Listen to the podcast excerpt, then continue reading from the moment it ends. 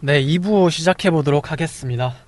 2부의 이제 결론부터 미리 좀 말씀을 드리면 이제 4차 산업혁명이 도래함에 따라서 실업 문제가 굉장히 심각하게 발생할 수 있다.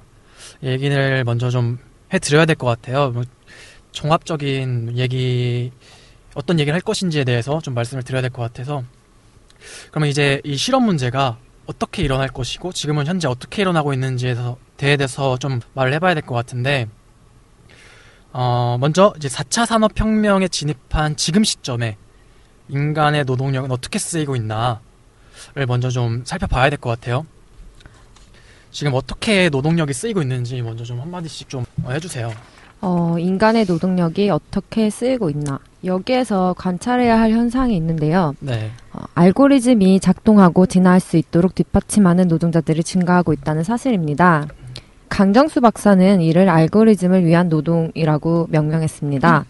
구글의 CEO 에릭 슈미트는 다보스에서 있었던 World Economic Forum에서 이렇게 말했습니다. 일자리 자동화는 앞으로 20에서 30년 동안 인류가 직면할 가장 중요한 문제다.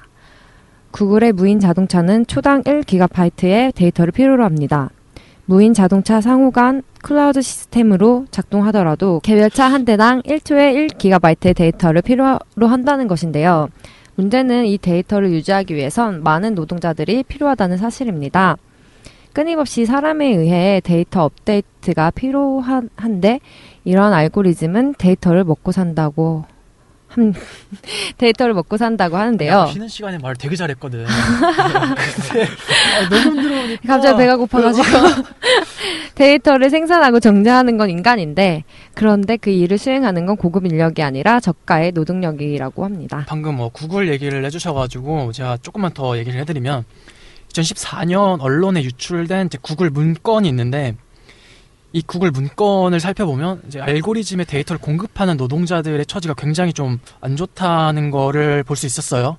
그러니까 매우 저가의 노동력이 구글에 뭐 광고를 일일이 클릭하면서 테스트하고 뭐 마우스를 작동하면서 뭐 이런 테스트를 하는 사람들이 굉장히 많이 광범위하게 존재하고 있는데 재밌는 거는 이 사람들이 구글의 정직원이 아니기 때문에 구글의 정직원들이 받는 혜택이라든지 뭐 이런 것들을 전혀 받고 있지 않다는 구글 문건이 한번 유출된 적이 있었어요. 그 중에서 이제 가장 대표적인 이제 데이터 관련 노동, 노동 문제가 아마존 회사의 Mechanical Turk입니다. 어, 뭐야 Mechanical Turk 뭔가 있어 보인다. 아 좀 있어 보이죠? 있어 보이니까 로봇 아니야? 있어 보이죠? 어디 다친 데는 없어요? 이 느낌인데. 좀 닥쳐봐. 지금 욕했습니다, 여러분. 네, 편집해야지. 어, 뭐, 마치 대단히 진화한 어떤 뭐, 뭐냐, 기술이, 기술인 것처럼 들리는데요. 자, 실제로 아마존은 이제 이것을 이제, 어, 굉장히 우수한 클라우드 노동 시스템이라고 정의합니다. 하지만 이들이 받는 돈은 시간당 1.2달러에서 5달러에 불과합니다. 이들 노동자가 하는, 어, 노동은 뭐, 예를 들어, 음, 어, 포르노 삭제. 어비... 이거 때문에 지금 오래 걸린 거지. 포르노 삭제 때문에 오래 걸린 거지. 잠깐만 저기지 지금 얼굴 빨개졌다. 아, 어, 이런 간단하고 단순한 노동자의 업무로서 대표적인 것이 이제 포르노 삭제나 어뷰징 삭제 이런 업무에 한정됩니다. 하지만 이들 노동이 없었다면 현재의 알고리즘 진화가 불가능했을 거라고 생각합니다. 저는 이런 데이터 문지기가 없었다면 빅데이터 시대도 인공지능의 진화도 존재하지 않기 때문이죠. 음, 포르노 삭제, 어뷰징 삭제. 음. 음. 포르노 삭제에서 그렇게 말을 더듬을 줄 몰랐네요. 네. 계속 이어서 한번 해보도록 하겠습니다. 네. 우리가 또 하나 관찰해 볼 만한 게 on-demand 경제가 있죠. 우리나라에선 공유 경제라고 번역된 on-demand 경제는 실리콘밸리의 아주 훌륭한 성과로 보이고 있습니다. 실리콘밸리는 지금까지 참 잘해온 것으로 보여요. 하지만 실리콘밸리의 추악한 비밀이 하나씩 드러나고 있습니다. 특히 2014년부터 로이터나 가디언, 뉴욕타임즈 등에서 실리콘밸리의 문제를 다루기 시작했는데요. 가령 노동자에 대한 차별의 문제를 언론에서 지적하고 이에 대해 본격적인 저항이 시작되고 있습니다. 어, 아까 말씀해주신 메커니컬 터크에서 종사하는 노동자들이 우리는 더는 이름 없는 노동자들이 아니라고 자신의 얼굴을 찍어서 올린다고 해요. 이러한 저항은 2014년부터 거세게 일어나고 있습니다. 그게 그러니까 사실 자기 얼굴 찍어서 올리는 게 내가 지금 일을 하고 있다. 그러니까 내가 뭐 이름 없는 노동자가 아니다. 뭐 이런 거를 뭐 밝히려고 한 뭐 상징적인 사건인가요? 그렇다고 볼 수 있죠. 어 그렇군요. 그렇처럼 여기에는 그 공유 경제에서는 나눔이 아니라 일용직 노동자들을 노동력을 만들어내고 저가 노동력을 만들어내고 있다는 비판이 존재합니다. 최근에 한국 사회에도 번역된 precariat, 어, 불안정한 프로레타리아 계급을 말하는 이 용어처럼 새로운 프로레타리아가 나타나고 있다는 지적이 있어요. 이들은 이 사회에 이토록 큰 기여를 함에도 불구하고 얼굴이 없는 투명 인간이 되어 살아가고 계약직 노동자로서 열악한 노동 환경에서 살아갑니다. 그래서 릴리 이란이라는 사람은 이렇게 지적합니다. 자동화는 노동을 대체하는 것이 아니다. 자동화는 노동을 이전할 뿐이다. 즉, 대부분 노동자는 API를 통해 알고리즘을 살찌우는 노동으로 이- 이동하고 있을 뿐이라고 이란이는 지적하고 있습니다. 어, 방금 뭐 얘기해 주셨던 게 자동화는 노동을 대체하는 게 아니라 노동을 이전할 뿐이다라고 말씀해 주셨는데 뭐 피터 라인하르트라는 학자가 그린 도표가 있어요. 네, 아 지금 여기 도표가 있는데 또 말로 설명하려니까 또 힘드네요. 지금 최대한 어, 쉽게 한번 설명을 해드릴게요. 이 도표에 따르면 현재 진화는 구글이나 아마존이 만들어내는 일자리에서 그러니까 API 위에 그러니까 알고리즘 위에 존재하는 직업은 점점 줄어들고 있습니다. 왜냐면 당연하죠. 효율성이 훨씬 더 좋으니까 알고리즘이나 API 시스템이 그러면서 동시에 API 밑에 존재하는 직업은 갑자기 폭발적으로 늘어나다가 그러니까 알고리즘을 살찌우는 데이터를 입력하는 사람들의 일자리는 갑자기 증가하다가 또 이렇게 수평선을 유지할 것이라고 이제 라인하르트는 예측하고 있는데 이 얘기는 API 위에서 일- 일하는 소수의 사람과 인력을 대체하는 자동화 그리고 알, 그 알고리즘을 살찌우는 사람들이죠. 그리고 그 밑에서 일하는 다수의 사람들 이렇게 세 가지로 이렇게 진화할 것이라고 말을 하고 있어요. 그러니까 제가 보기에는 분명히 on-demand 경제는 이제 앞으로 확장될 것이 분명한데 중요한 건 이제 on-demand 노동자들의 문제가 발생한다는 거죠. 이들을 어떻게 규정하고 보호할 것인가에 대한 문제가 있는데 on-demand 하면은 가장 먼저 떠오르는 기업 뭐가 있을까요? 우버? 그쵸 우버죠. 딱 하면 바로 우버 나오잖아요. 네. 근데 이 우버가 이 on-demand 경제에서 좀 문제가 있는 게 뭐냐? 알고리즘 시스템에 문제가 있다라는 거죠. 그러니까 뭐 예를 들었을 때 우리 까도나님께서 우버 드라이버라고 했을 때 운전면허 있어? 어 있어요. 어, 드라이버라고 했을 때 뭐 이 사람이 브레이크를 몇 번 밟았는지 핸들을 몇 번 꺾었는지 얼마나 쉬었는지 밥은 몇 시부터 몇 시까지 먹었는지를 다 우버 알고리즘이 다 채워 넣습니다. 음, 그러면서 이 사람의 노동 신뢰도를 평가하고 노동의 가치를 평가하고 그러니까 노동자의 평단을 이렇게 평가하는 거죠. 이 알고리즘을 통해서. 그러면서 동시에 이제 우버에서는 임금 단체 협상 자체가 없어요. 왜냐하면 우버 측은 이제 계속 늘 하는 말이 나 우리는 중개자다. 우리는 이게 소비자와 이 드라이버를 연결하는 중개자라는 말을 하면서 자신들은 이제 협상의 대상이 아니다라고 계속 말을 하는데 뭐 예를 들었을 때 뭐 여름 휴가를 뭐 좀 오래 가서 뭐 유럽 여행을 한 달 동안 다녀온다고 했을 때 그 드라이버의 평판은 진짜 거의 뭐 곤두박질 친다고 볼 수 있는데 그러면 이 데이터들은 우버를 위- 데이터를 만들어 주는 기사들은 우버를 위해서 일하는데 우버에게 뭐 바랄 수 있는 게 아무것도 없는 상황인 거죠. 그러니까 이제 이 데이터는 계속 우버의 알고리즘에 계속 반영되는 시스템이라고 볼 수 있겠죠. 네, 어, 우버의 이야기를 제가 계속 받아서 얘기를 해보자면, 어, 이런 우버의 시스템은 노동 질서를 재조직화한다고 볼 수 있는데요. 과거에는 임금 협상의 대상도 보였고, 노동 착취라는 것도 눈에 보였습니다. 하지만 이제 시스템은 더 숨겨지고, 누가 노동자의 노동력을 착취하는지도 뚜렷하지 않죠. 어, 노동자는 휴가를 내고 싶지만, 사용 약관에 따르면 휴가를 갈 경우에는 근무를 하지 못하니까 노동자의 평판을 하향 조정할 수 있다는 상황인 것이죠. 어, 이를 노동자가 수용했으니 노동자는 그 알고리즘의 조치를 받아들여야 합니다. 몸이 아파서 쉬어야 한다고 해도 마찬가지고 급한 개인적인 사정이 생겨도 마찬가지일 것이죠. 어, 이 모든 거는 사용 약관에 따라 이미 예정된 일이고 당신이 그 사용 약관에 동의했기 때문인 거죠. 여기서 한 일화를 소개하고 싶은데요. 한 노동자가 우버에 30% 수수료가 너무 높다고 항의를 했대요. 그랬더니 우버는 그럼 리프트로 가세요라고 대- 답을 했다고 합니다. 그거 아니에요? 우버랑 비슷한 그 사업체? 네, 어, 그러니까 다- 우버를 떠나서 다른 사업체로 가라. 어. 이게 이제 우버의 공식 답변이었다고 하는데, 진짜 그래- 비인간적이네요. 네. 아, 알고리즘적이네요. 그쵸. 그래서 이 노동자는 어, 자신의 평판을 유지하기 위해 지금까지 자기가 손님들에게 열심히 서비스를 했으니 나의 평판은 돌려달라고 요청을 했대요. 어, 하지만 우버는 이를 거절을 했고요.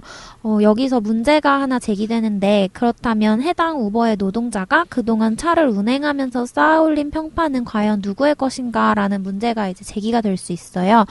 어, 우버의 것인지 리프트의 것인지 혹은 운전자의 것인지 이것이 2014년 격렬한 논쟁의 주제 중 하나였는데 인간의 자, 인간이 자신의 행위로 쌓아올린 평판을 소유할 수 없다는 것 어, 이것이 이제 현재 나타나고 있는 문제라고 볼 수 있어요. 이게 되게 좀 개인적으로 어, 심각하기도 하고 재밌다고도 생각되는 게 뭐냐면 1차, 2차 산업 때는 딱 눈에 착취하는 사람들이 보이고 딱 내 일자리를 뺏는 게 뭔지 딱 보이잖아요. 그러니까 러다이트 운동이 뭐 기계와 인간이 충동하, 충돌한 뭐 상징적인 사건이다 뭐 이렇게 말을 하는데 이제 이렇게 알고리즘이 계속 아까 말씀하신 것처럼 뭐 시스템이 더 숨겨지고 노동 착취라는 단어 그러니까 노동 착취가 계속 안 보이면 뭐 어떻게 할 수가 없잖아요. 뭐 아이폰 부순다고 뭐 이게 알고리즘이 사라지는 것도 아니고 우버 택시 기사 뭐 이렇게 끌어낸다고 해서 뭐 해결되는 문제도 아니고 불만을 표출할 대상이 그렇게 가시적이지 않다는 거예요. 어 그렇죠, 네. 그렇죠.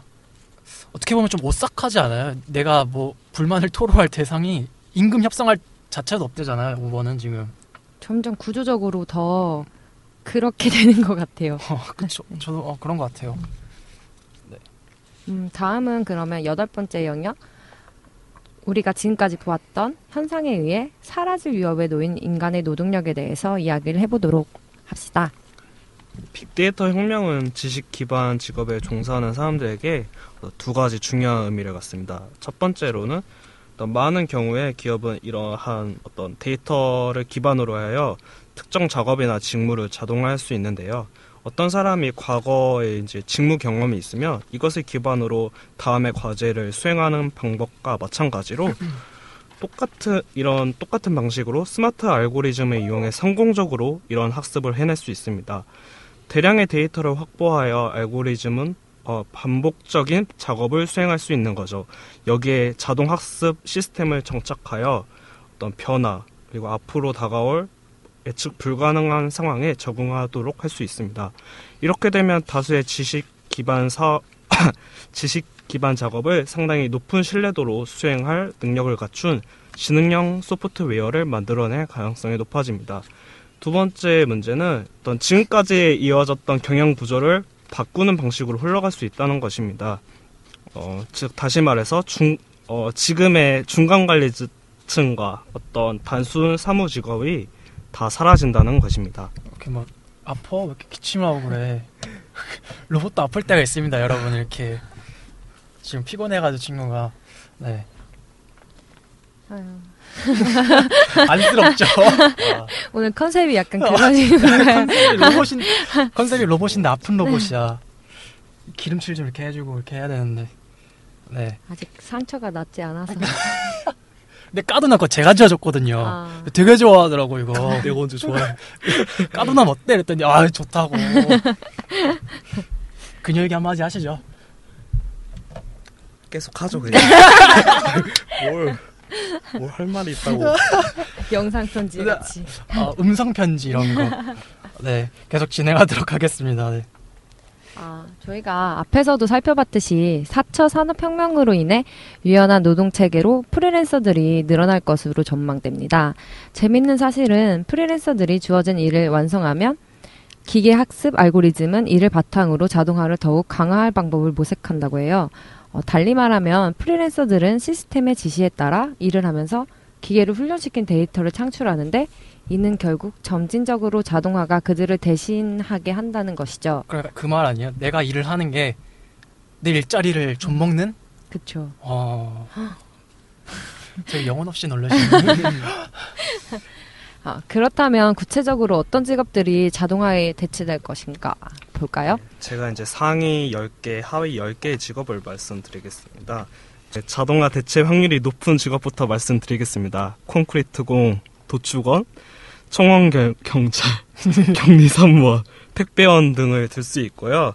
반면에 어떤 확률이 낮은 직업을 들자면 조각가나 사진가, 전문가, 어떤 성악가 등을 예로 들 수 있습니다. 근데 아까 말씀해 주셨던 것 중에 대체될 직업 중에 청원 경찰을 말씀해 주셨는데 이게 되게 좀 윤리적인 이슈가 저는 될 것 같아요. 왜냐면 청원 경찰이 어 쉽게 설명하면 사람을 지키기 위해서 사람을 어 뭐랄까 그 경찰권을 행사할 수 있는 거잖아요. 청원 경찰이라는 게 그러면 누구를 향해서 경찰권을 휘두를 것이냐. 뭐 예를 들었을 때 은행에서 청원 경찰이 딱 보고 이제 판단해서 경찰권을 휘두르는데 이게 로봇이 되면은 이게 분명히 이제 문제가 될 것 같거든 윤리적인 문제. 근데 또 뭐 어떻게 보면 좀 더 객관적으로 판단을 내릴 수도 있지 않을까요? 그 부분은 이제 저희 4차는 내가 쏜다 윤리편에서 어, 다룰 예정이니까 아, 이렇게. 깨롱보야 돼. 네, 윤리편을 기대해 주시면 좋겠습니다. 네. 계속 네. 이어서 뭐 말을 해볼까요? 자동화 대체로 얘기를 다시 돌아와서 얘기를 해보자면요. 급속도로 빠르게 개발되는 인조 노동자와 그에 대체되는 인간 노동자 사이에 큰 오해가 하나가 있어요. 자동화가 그저 교육 수준이 낮은 저숙련 노동자들에게 위협이라는 것인데 이러한 생각의 밑바닥에는 저숙련 노동이 보통 반복적이라는 전제가 깔려 있죠. 하지만 오늘날 현실은 이랑은 많이 다릅니다. 저숙련 노동자는 물론 계속 위협을 받겠지만 소프트웨어 자동 화와 예측 알고리즘이 급속도로 발전하고 있기 때문에 대학 교육을 받은 화이트 칼라 근로자도 사정거리 안에 들어온 것이 분명해 보입니다. 아, 저 얼마 전에 본 거에서 네. 경제학자랑 세무사들도 없어질 직업에 막 들어가더라고요. 네. 맞아요. 회계사, 회계사. 어, 회계사. 네. 어, 회계사. 뭘 해먹고 살아야 되는지. 그쵸. 어쨌든 우버 가자 우버. 아, 특히 어, 입문 수준의 노동자들이 취약할 것이고 이미 증거가 나타나고 있다고 하는데요. 미국에서도 대학을 갓 졸업한 사람의 임금이 지난 10년간 실질적으로 하락해 왔고 이들 중 50%는 학사학위가 필요 없는 직장으로 들어갈 수밖에 없었다고 해요. 뿐만 아니라 법률가, 언론인, 과학자, 약사 등 어, 아까 말씀하신 회계사도 이쪽에 포함이 될 수 있을 것 같은데 고급 기술직 도 정보 기술의 발달과 함께 이미 잠식되기 시작했다고 합니다. 음, 실제로 이 결과에서 통상 전문직으로 분류되어 온 손해 사정인, 일반 의사, 관제사가 자동화에 의한 직무 대체 확률이 높은 편에 속했다고 합니다. 어, 방금 의사 뭐 이런 분들을 말씀해 주셨는데 실제로 IBM의 왓슨 같은 경우가 의사나 약사를 대체할 수 있다라는 기사를 좀 많이 봤어요. 그래서 실제로 IBM에서 이 왓슨 데이터를 더 많이 넣기 위해서 엄청난 돈을 주고 데이터를 사온 걸로 알고 있고 또 다른 예로는 이제 월스트리트 가에서 우리 다 알고 있지만 골드만삭스 우리 예고편에서 말씀해 주셨는데 골드만삭스가 이제 애널리스트들이 이틀 동안 뭐 분석하고 이래야 해결될 수 있었던 거를 몇 시간 만에 알고리즘에 해대니까 바로 한 일이 이제 애널리스트들 자르기였고 그리고 이제 G가 최근에 이제 금융업에 종사하고 있는데 G가 자기네들은 이제 세계적인 소프트웨어로 거듭나겠다라고 공식적으로 명명을 했어요. 그리고 이제 AP통신 같은 경우에는 알고리즘을 통해서 천 건 이상, 매달 천 건 이상의 기사를 어, 발표하고 있고, 그러니까 이 기사를 발표하는 게 대부분 뭐냐면 빠른 기사. 그러니까 예를 들었을 때 지진이 났으면 그 지진을 딱 감지해서 빠르게 기사를 쓰는 그런 거거든요. 이게 왜 중요하냐면 그런 기사가 빨리 가면 갈수록 그 AP통신 쪽에 사람들이 많이 몰리기 때문에 이제 광고 효과가 나타날 수 있다라는 거죠. 그러니까 이거 뭐 왓슨이라든지 왓슨이 어떻게 의사를 대체할지 그리고 어, 금융업에서 어떻게 알고리즘이 금융인들을 대체할지 뭐 AP통신이 어떻게 돈을 버는지 같은 경우는 또 사회편에서 다음 이제 사회편에서 다룰 예정이니까 또뭐 예, 사회 많이 들어주시게요. 좀 들어주세요 부탁드립니다. 네, 사랑합니다 여러분. 네, 듣고 계시죠? 듣고 있죠 지금 다. 네. 다음으로 좀 넘어가 볼게요. 아, 아, 이처럼 노동자들이 점점 설 자리가 없어져서 경제적인 위협을 받게 되는데요. 앞서 저희가 말씀드린 스퍼스타 경제에서 말했던 창조적 파괴는 노동 지갑적인 부분을 공격하는 반면 이 과정에서 창출되는 기업이나 산업이 인력을 별로 필요, 필요로 하지 않는다는 점은 고용 전반의 위협이 되는 것으로 보입니다. 달리 말해 오늘날의 경제는 창출되는 직업의 수가 완전 고용에 필요한 수준을 지속적으로 하회하는 전환점을 향해 가는 것으로 보입니다.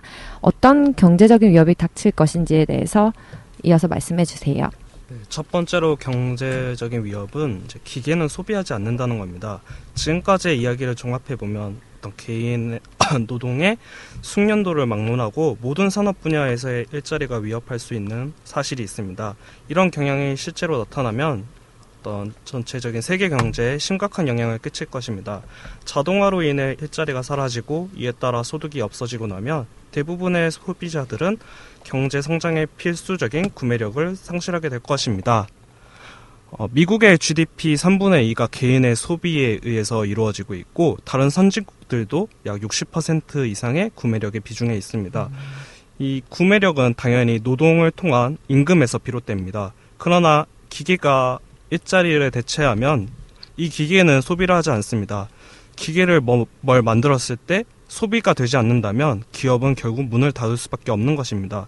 시장 경제에서 소비자들의 구매력 분배가 매우 중요, 중요하다는 것은 어떤 자명한 사실인데요. 소득이 소수의 구매자들에게만 극단적으로 집중된다면 결국 여러 산업을 지탱하는 시장의 생존이 위협받을 수밖에 없습니다. 저 아무래도 소수의 사람들이 뭐 돈이 아무리 많다고 해도 뭐 밥을 하루에 뭐 10끼씩 먹겠어요? 뭐 하루에 그렇죠. 3끼 먹고 그러는 거지 뭐. 다음으로 뭐더 이어서 얘기를 해볼게요. 예, 뭐 이처럼 구매력이 있는 개인들, 소비자들이 줄 수밖에 없는 지금 구조로 가고 있는데요. 어, 이제까지 실업은 단기적 현상으로 인식되어 왔습니다. 그러나 2008년 이후 장기 실업률은 유례 없이 치솟았으며 계속 높은 상태를 유지하고 있다고 해요. 구조적이고 장기적인 실업이 지속되면 이에 따라 소비 형태가 변하는 것은 어쩔 수 없는 것 같아요. 음, 하지만 여기에도 반론이 있는데 어, 첫 번째 중요한 반론은 로봇이 임금을 내리고 실업을 야기할 수도 있지만 생산 효율성이 올라감에 따라 모든 재화의 가격이 싸진다는 것인데요. 음, 다시 말해서 소득이 줄어도 내가 사려는 물건이 더 싸지니까 그 지금의 생활 수준을 유지할 수 있다는 것이죠. 저 그거에 대해서 제가 말씀을 좀 드리면 어느 정도는 맞는 말이긴 한데 다 맞는 말은 아니다라고 먼저 말씀을 드릴 수 있을 것 같아요. 먼저 여기에 대한 뭐 세 가지 시나리오를 먼저 좀 말씀을 드리면 첫 번째로 많은 사람들의 소득이 영에 수렴할 수 있다. 그러니까 이 부분은 뭐 슈퍼스타 경제나 기계는 소비하지 않는다 해서 어, 말씀해 주셨으니까 자세한 설명을 좀 넘어가고 그러나 이제 소득이 영에 수- 수렴할 수 있다 라는 의미는 어, 물론 생산 로봇을 만드는 기업이 아니라 소비자들을 위한 로봇을 팔 수 있다라는 주장에 설득력을 떨어뜨린다고 볼 수 있겠죠. 그러니까 뭐 이 사람의 뭐 가정용 로봇을 팔 수 있다라는 얘기가 말이 안 된다는 거죠. 생산 그 소비 이 사람이 돈이 영위에 수렴할 수 있으니까. 두 번째 시나리오는 모든 재화의 가격이 낮을 수 없다 라고 볼 수 있는데 자동화 같은 거는 이제 자, 제조업이나 서비스업 그리고 정보 엔터테인먼트 뭐 음악 같은 거 이 분야, 분야의 비용에 즉각적인 뭐 영향을 줄 수 있는데 이런 게 가게 예산에서 뭐 이렇게 크게 차지하는 비용은 아니에요. 근데 가게 예산에서 가장 큰 영향을 미치는 게 뭐냐? 주택이라든지 뭐 식품이라든지 의료라든지 보험 뭐 이런 것들인데 이런 건 이제 단시간 내에 비용 절감이 어려워요. 그러니까 이 말을 다시 말하면 소득이 정체되거나 줄어들 수 있는 상황 속에서 주요 소비 항목의 가격이 오히려 상승할 가능성이 있다. 이런 위험, 위험성이 있고 세 번째로는 소득이 떨어지고 있는데 가격은 더 빨리 떨어진다. 무슨 말이냐? 소득이 떨어지는데 가격이 더 빨리, 빨리 떨어지면 더 좋은 거 아니냐라고 생각하는 게 일반적인데 어, 구매력이 늘어나고 더 좋은 물건을 살수 있으니까 그럴 수 있는데 여기에는 세 가지 문제점이 있는데 첫 번째로 디플레이션은 뭐 아시겠지만 사이클을 깨고 나오기가 되게 힘듭니다. 뭐 내일이면 가격이 또 떨어질 텐데 굳이 오늘 살 필요가 없으니까 이렇게 되면은 가격은 계속 하락하고 재화 서비스의 생산도 더 위축되는 가능성이 있고 두 번째로는 고용주들의 임금이 고용주들이 이제 임금을 낮추기 어려운 구조겠죠. 디플레이션 상태에서는 고용주들이 인력을 줄이는 쪽으로 택하는 경우가 많은데 이 말은 디플레이션 단계에서는 보통 실업률이 상승하고 이에 따라 많은 소비자들이 소득이 사라지는 결과를 낳게 되는 문제점. 그리고 세 번째로는 뭐 다 아시겠지만 디플레이션 상태에서는 부채가 굉장히 커질 수 있다. 당연하죠. 실물 가격이 빠지고 있는 상황인데 그 상황 속에선 당연히 부채가 증가할 수밖에 없는 어, 사실인데 이걸 종합해 보면 가계 소득이 정체된 상황에서 영해 수렴하는 상황에서 물가가 상승되는 상황이거나 디플레이션이 되는 상황 이 어느 쪽으로 가든 소비자들은 돈을 쓰지 않을 수밖에 없다. 그 말은 다시 말하면 극심한 경기 침체가 시작될 수 있다. 아, 라고 볼 수 있겠죠. 이렇게 기술에 의해서 근본적인 소비 변화가 일어나는데 근본 그러니까 정부에서 뭐 단기적인 재정 정책이라든지 이런 것들을 한다고 해서 크게 효과를 거둘 수 있을지에 대해서는 저는 조금 뭐 의문이 들어요. 아, 네. 어, 10월님이 아까 말씀하셨던 도, 반론으로 돌아와서 이제 두 번째 반론을 말씀을 드리자면 3D 프린트나 유튜브 같은 것들을 통해서 수익을 올릴 수 있지 않느냐는 반론이 있어요. 물론 디자인이나 콘텐츠를 팔아 돈을 벌 수도 있는데 어, 이 분야의 시장도 다른 디지털 제품과 서비스 시장과 마찬가지로 승자 독식 시장이 열릴 것으로 전망이 돼요. 소비자들은 무료로 또는 저렴한 가격으로 여러 가지를 얻을 수 있겠지만 이 기술로 웬만한 소득을 올릴 수 있는 사람은 매우 적을 것으로 보입니다. 이는 지금의 유튜브나 아프리카 TV를 보시면 잘 알 수가 있어요. 여러분 그거 아세요? 저희 돈 번 거 아세요? 아, 저희 정말요? 4원 벌어서 4원. 저희한테 스폰이 들어왔는데 4원을 주는 거야. 나 장난인 줄 알았는데 1원을 네, 1원을 네번 보낸 거예요, 우리한테. 어, 왜왜네번 보냈냐면 우리가 지금 게스트가 저희까지 다 해서 4명이잖아요. 1원씩 가지라고 음. 4원을 보낸 거야, 지금. 게스트 숫자 계속 늘어나잖아요. 그런데 아, 걔, 그 사람이 돈을 계속 주는 조건은, 조건은 1편 찍었으니까 1원씩 받았잖아요. 음, 네. 2편 되면 두 배를 주겠다. 3편 되면 거기에 두 배를 주겠다. 이건데, 이거 우리 꼼수 부려 가지고 막, 1편 막 1분 올리고, 2편 1분 올리고 막 이러면 지금 막 한 100편만 찍으면 이 사람 우리한테 한, 한 1조 정도 줘야 될 거야, 아마. 슈퍼스타 경제야, 우리 지금. 먹고 살 걱정 안 해도 돼.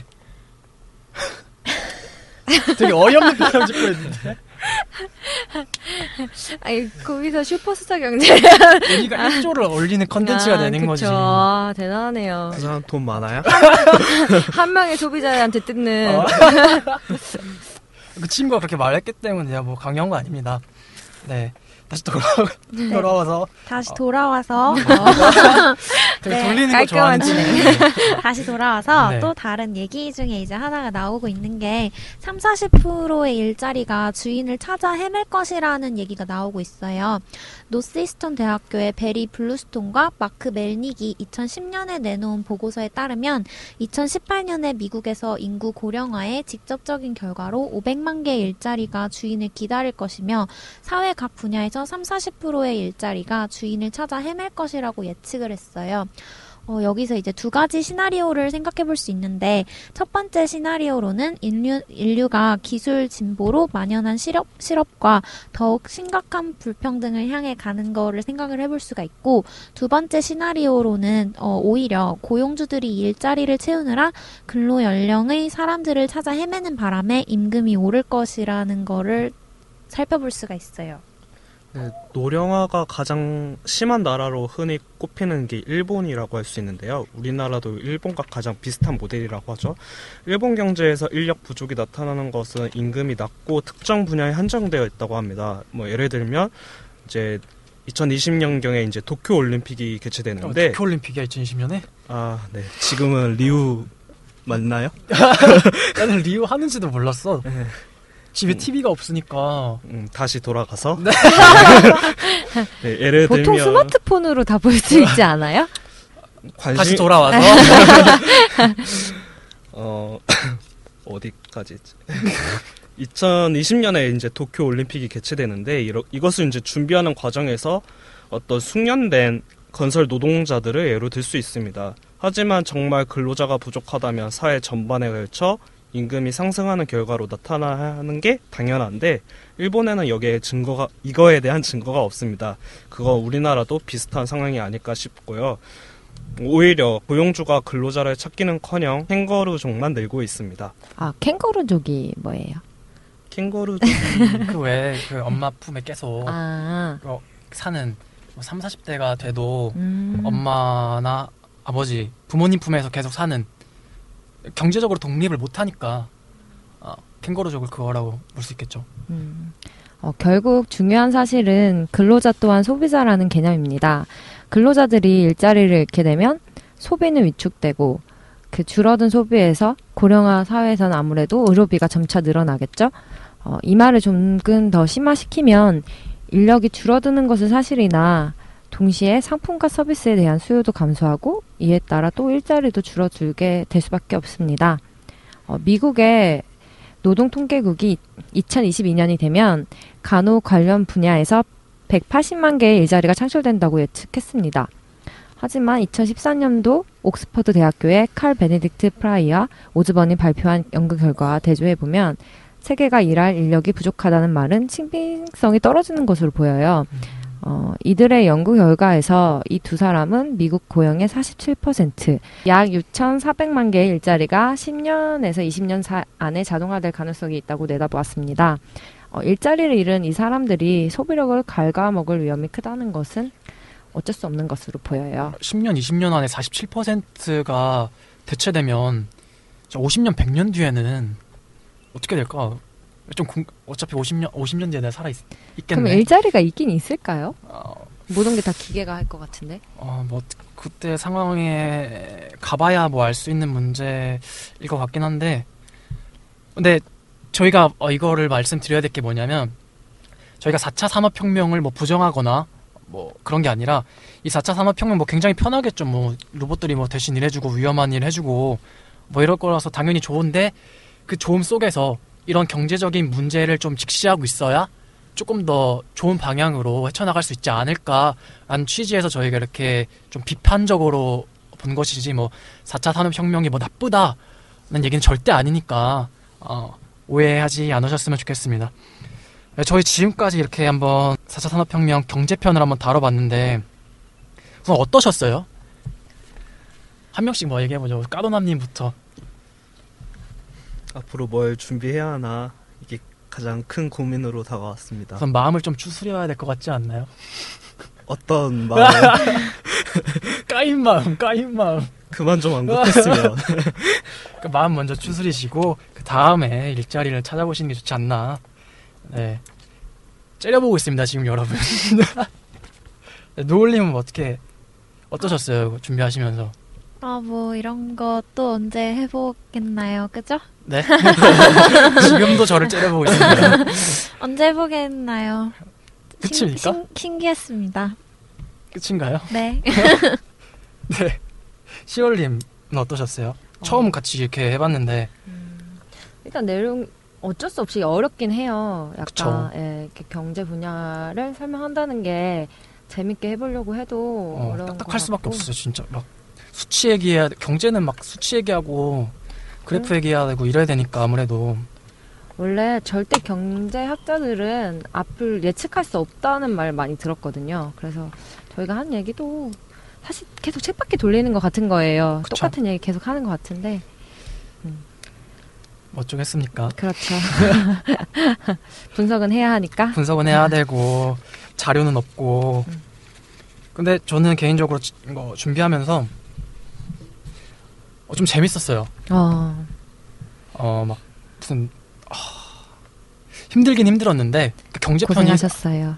근데 경제편이 어려울 수밖에 없잖아요. 솔직히 재미도 없고 그렇죠. 근데 좀 공부를 좀 많이 한 기분? 이 부분을 좀 얘기해봤으면 좋겠는데 진짜 우리 뭘 해야 될까요 앞으로? 아, 근데 아까 그 살아남을 직업 보면 거의 약간 문화 쪽, 어, 문화? 쪽이나 아니면 인문학 관련된 것 같은데, 네, 네, 네, 그쵸. 아니면 뭐 일자리를 잃은 사람들을 위한 복지 산업. 음, 근데 그것도 또 아까 말씀하신 아, 아까 말했던 것처럼 결국 뭐 간호사들도 뭐 그렇게 늘어나는 게 아니라고 했잖아요. 네. 보면 진짜 뭘 해먹고 살아야 되나. 과연 지금 제가 경제학을 공부하는 게 쓸모가 있을까? 저는 철학 공부하는데 철학은 오히려 살아남을 수 있지 않을까요? 아, 저는 철학이나 인문학이나 예술도 다 대체될 수 있다라고 생각을 하거든요, 개인적으로. 음. 왜냐하면 뭐 예시를 들어봤을 때 지금 렘브란트라는 화가가 있는데 음. 그 사람들의 그 사람의 데이터를 다 입력해서 그 인공지능이 인공지능이랄까 컴퓨터랄까 알고리즘이 그 렘브란트랑 똑같은 그림을 그릴 수 있는 수준까지 와 있어요. 그러니까 무슨 말이냐면 우리가 막 인간적이라고 생각했던 그 분야도 조금씩 인공지능이 파고들고 있는 수준이다. 그러니까 우리가 막 예술을 하려면 적어도 한 10년, 20년 정도는 계속 공부를 해야 되잖아, 도제식으로. 근데 그거를 컴퓨터로 환원시켜 보면 이 컴퓨터의 데이터를 10년, 20년치의 데이터를 쫙 넣으면 얼마든지 새로운 걸 좀 창출할 수 있지 않을까. 라고 좀 생각을 해요, 저는. 제가 저번 학기에 디, 디지털 스토리텔링의 이해라는 수업을 들었는데요. 오, 있어 보인다. 그게 소설 같은 것도 지금 컴퓨터로 소설을 만들어낼 수가 네, 맞아요. 그 있대요. 수준까지 그래서 드라, 올라왔어요. 드라 마 작가, 그러니까 가- 그런 것도 그러니까 인간의 창조적 분야라고 생각했던 그런 부분이 다 데이터 입력에 의해 새로운 글이 뭐 네, 만들어진다는 거죠. 그쵸, 맞아요.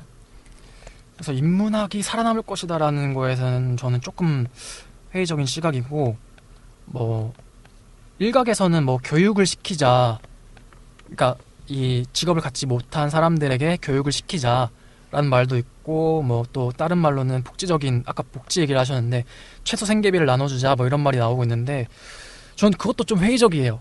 왜냐면 교육 같은 경우는 아까 말했지만, 이 시대가 엄청 빨리 회전하고 있는데 빠르게 가고 있는데 지금 배운 교육이 과연 한 2, 3년 뒤에 필드에 나왔을 때 유효한 교육일까? 라고 생각을 해보면 또 그게 아닐 가능성이 크거든요. 그러니까 시간이 너무 이게 시대가 너무 빨리 변하니까 지금 뭐 소프트웨어를 배운다고 해서 지금 쓰던 소프트웨어가 한 5년 뒤에 똑같이 소프트웨어를 쓸까? 라고 했을 때는 이제 아무도 대답을 할 수 없는 거겠죠. 그리고 또 복지 같은 것도 이제 최소 생계비를 주게 되면 분명히 이게 물가 상승이 어느 정도 있을 거예요. 아무래도 이제 뭐 무료라고 말하긴 좀 그렇지만 복지 혜택으로 어느 정도 최저 생계비를 주게 되면 구매력은 올라갈 수 있지만 동시에 물가 상승을 가져올 수 있는 효과도 저는 있을 거라 생각해서 저 개인적으로 뭐 해결책까지는 아니지만 어, 그래도 디플레이션보다는 인플레이션이 낫잖아요. 뭐 여러 가지 측면을 살펴봐야겠지만 뭐 저 개인적으로는 어떻게 해야 될지는 잘 모르겠는데 그 어떻게 해야 될지의 기초적인 구성을 닦으려면 우선 저는 로봇세를 좀 걷어야 되지 않을까. 음, 예를 들면 뭐 알고리즘을 통해서 만든 부가가치에 세금을 먹인다던가 아니면은 로봇이 뭐 만들어낸 창작물을 팔았을 때 거기에 새로운 뭐 세금을 부여한다거나 그 세금을 어떻게 쓸지는 모르겠지만 최소한 그 정도의 어, 얘기는 이제 좀 시작돼야 되지 않을까라고 저 개인적으로 좀 생각을 해봅니다. 네. 다른 뭐 말씀 뭐 이상한 표정으로 쳐다보고 있어요. 그래도? 외식 산업 같은 건 또 좀 살아남을 것 같지 않나요? 먹긴 먹어야 되니까. 아 먹는 문제? 네. 뭐 그것도 3D 프린터로 만들 수 있다고. 음식을요? 네, 네 어. 지금도 만들어내고 있어요. 음, 아 진짜? 맛이 어. 있대요, 그게? 맛까지는 맛이 중요한 거예요 지금. 아직은 맛은 따라가지 지금 못하지 않을까. 아, 지금 시올님께서는 맛이 더 중요하기 때문에 그러니까 인류 요리사에게 지금 닿겠다. 배가 고파가지고. 네, 저도 배가 고프네요. 밥 먹으라니까. 네, 어쨌든 저희 경제편 여기서 좀 마무리 어, 지어보도록 하겠습니다. 다음 시간에는 또 다른 게스트들과 사회편 어, 진행해 보도록 하겠습니다. 네, 지금까지 청취해 주셔서 어, 감사합니다. 수고하셨습니다. 수고하셨습니다.